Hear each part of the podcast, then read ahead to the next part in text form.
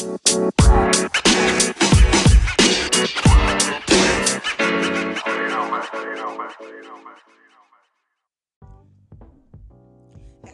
it's Miss Marion, and you're listening to Let Me Tell You Something.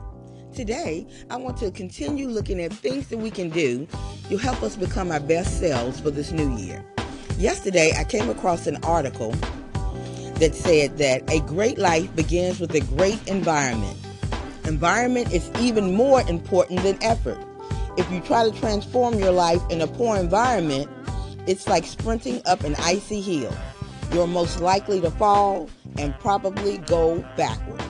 Lord, that is so true, right? This is exactly what happens when you are in a toxic environment. Just think about it. Our environment shape our personal development, and each day that we're in a toxic space, we lose a little bit of ourselves, which is a huge price to pay because life is so short. So, when it comes to making changes for a new year, let's look at a couple environmental changes that we can make. How about our homes and or office? Are they conducive to nurturing our future goals? I know I struggle with clutter because it makes me feel unproductive and a little stressed. So, I'm working on decluttering my home, which will bring me clarity, creativity, and a sense of accomplishment. Another environmental change can be the people that you hang around.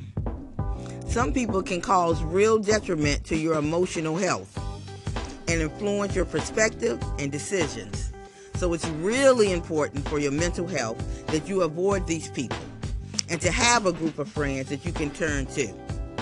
The proverb, iron sharpens iron, comes to mind.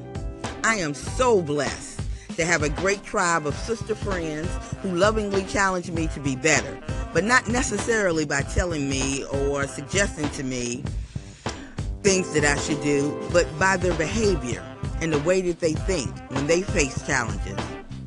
It gives me pause and appreciation that they are part of my life. Love y'all.